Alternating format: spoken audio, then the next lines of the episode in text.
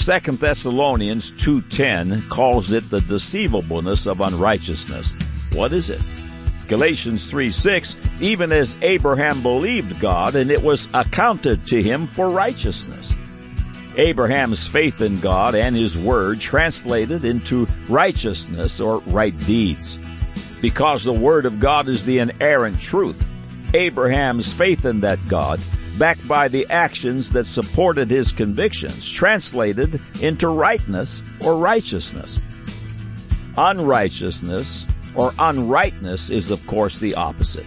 Unbelief in God and His Word translates into unrighteous deeds, wrong deeds, and the results are always harmful. The end result of the pursuit of unrighteousness is eternity in the lake of fire.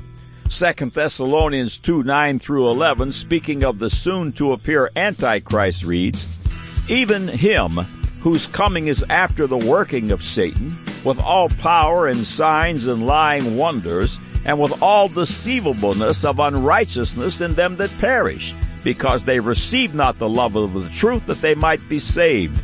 And for this cause God shall send them strong delusion that they should believe a lie. The deceivableness of unrighteousness is referred to in Romans 16:18, and by good words and fair speeches deceive the hearts of the simple. Have you been born again as Jesus directs in John 3 3? Do you know that God has placed the seed of faith within you? Are you ready to cast off the deceivableness of unrighteousness? Are you ready to believe upon the Lord Jesus Christ? Confess Him as the Lord of your life and watch your personal seed of faith spring forth unto eternal life? If you've answered yes, then today is your day of salvation. Click on the Further with Jesus for childlike instructions and immediate entry into the kingdom of God. Now, for today's subject. God said Genesis 9, 18 and 19, and the sons of Noah that went forth of the ark were Shem and Ham and Japheth, and Ham is the father of Canaan. These are the three sons of Noah, and of them was the whole earth overspread. God said, Job 38:30, the waters are hid as with a stone, and the face of the deep is frozen. God said, Ecclesiastes 3 verse 14, I know that whatsoever God doeth, it shall be forever. Neither can be put to it, nor anything taking from it, and God doeth it, that men should fear before him. God said, Romans 12 verse 2, And be not conformed to this world, but be ye transformed by the renewing of your mind, that ye may prove what is that good and acceptable and perfect will of God. Man said, God and his Bible are simply a crutch for the uneducated and easily led. Now the record. Welcome to God Said, Man Said feature article 692 that will once again demonstrate the supernatural inerrancy of God's holy word. Every Thursday Eve, God willing, they grow by one. All of these features are archived here in text and streaming audio for the edification of the saints and as ammunition in the battle for the souls of men. Be sure to take advantage of three very useful tools on God Said, Man Said. One, you have questions? God has answers. Whatever your question, type a keyword into the search bar top right and watch the screen populate with related information from Adam and Eve to quantum physics. Two, use the tell a friend feature above to send a message to someone you love. It's so quick and easy. Number three, imagine. You can download nearly 170 hours of God said, man said features to your electronic device. Listen to one every day. Thank you for coming. We are honored by your presence. May God's face shine upon you in all that you put your hand unto. Scientific and academic discoveries of today inadvertently confirm the inerrancy of Holy Writ with consistent regularity. Biblical statements concerning the earth and its universe being created out of words, light existing before the sun, man created from dirt, the existence of a first man and first woman, Adam's rib used by God to create Eve, the whole earth once being vegetarian, the serpent, the fall, and the fruit, dinosaurs and man living contemporaneously, Noah and the flood, and many more have all been established as accurate accounts and imagined. These are issues addressed in just the first six chapters of the Bible. God's Word is true and righteous altogether. Today's science is discovering the dazzling accuracy of biblical concepts and terminologies. Concepts and terminologies record, recorded, pardon me, thousands of years ago. The Bible, yes, written thousands of years ago, makes strange and miraculous statements, strange statements, which have been vigorously challenged by self-absorbed critics and are being confirmed strange but true by today's science. This God said, man said feature will pull out several strange and miraculous statements from the Word of God and demonstrate what science is just beginning to understand. The rhythm of this feature will go like this. First the verse, and then the discovery. The strange and miraculous statement, Genesis 9, 18 and 19, and the sons of Noah that went forth of the ark were Shem and Ham and Japheth, and Ham is the father of Canaan. These are the three sons of Noah, and of them was the whole earth overspread. The discovery? The following excerpt is from the God said, man said feature, mitochondrial DNA in a young first man and first woman. Another proof of the beautiful accuracy of the Word of God is that Noah, from which all of the New World's population stems, had three sons. Shem, Ham, and Japheth. By them the clans of the earth were populated. The first tenet of the recent African origins hypothesis reads 1.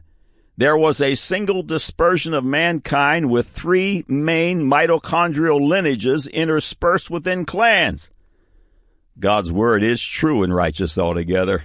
End of quote. The strange and miraculous statement, Job 38:30. The waters are hid as with a stone, and the face of the deep is frozen. The discovery. The following excerpts are from the God Said, Man Said feature, Geologists Floored by Water Rock. Words, insights, truths that only the Creator of the universe could know are found in the Word of God. Truths penned thousands of years ago that man's sophisticated science is only beginning to understand prove the supernatural nature of Holy Writ. Today's feature will once again demonstrate that the deeper they dig, the more Jesus they find. The headline in the AFP press release reads, Earth has a secret reservoir of water, say scientists. Excerpts follow. 150 years ago, in the journey to the center of the earth, French science fiction writer Jules Verne pictured a vast sea that lay deep under our planet's surface. Today, that strange and haunting image has found an unexpected echo in a scientific paper. Writing in the journal Nature, scientists on Wednesday said they had found an elusive mineral pointing to the existence of a vast reservoir deep in Earth's mantle 250 to 375 miles beneath our feet. It may hold as much water as all the planet's oceans combined, they believe. The evidence comes from a water-loving mineral called ringwoodite that comes from the so-called transition zone sandwiched between the upper and lower layers of the Earth's mantle, they said. This sample really provides extremely strong confirmation that there are local wet spots deep in the earth in this area, said Graham Pearson of Canada's University of Alberta, who led the research. That particular zone in the earth, the transition zone, might have as much water as all the world's oceans put together.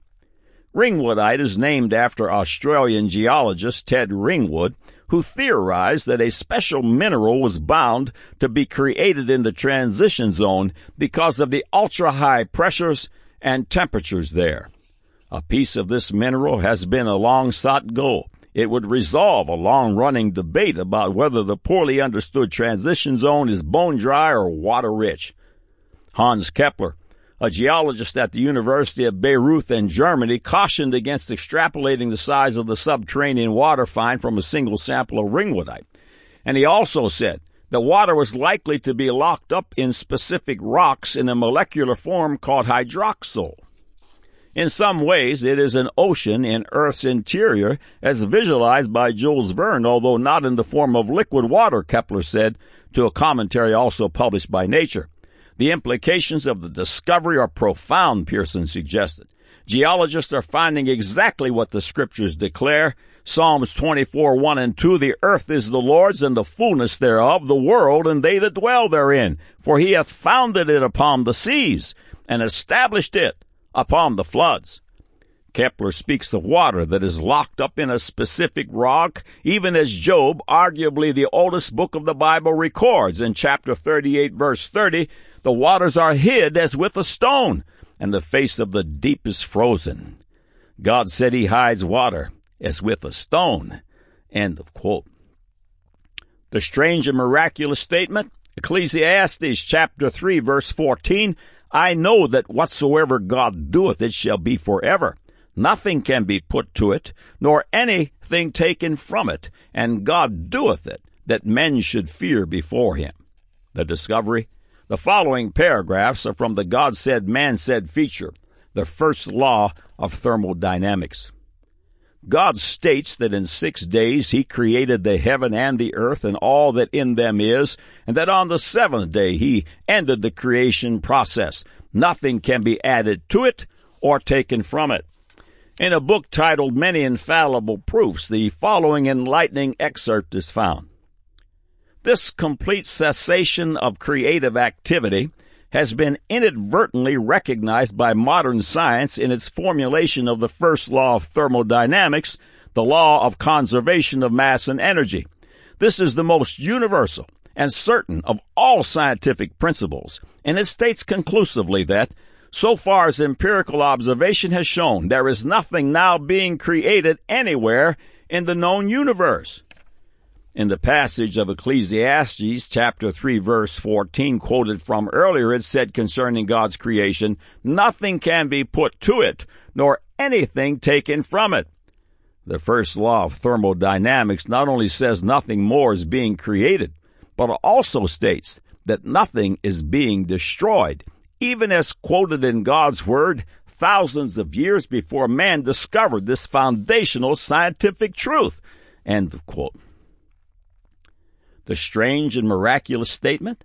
Romans 12 verse 2, and be not conformed to this world, but be ye transformed by the renewing of your mind, that ye may prove what is that good and acceptable and perfect will of God. The discovery. The following paragraphs are from the God said, man said feature, Let's Change Our Brains.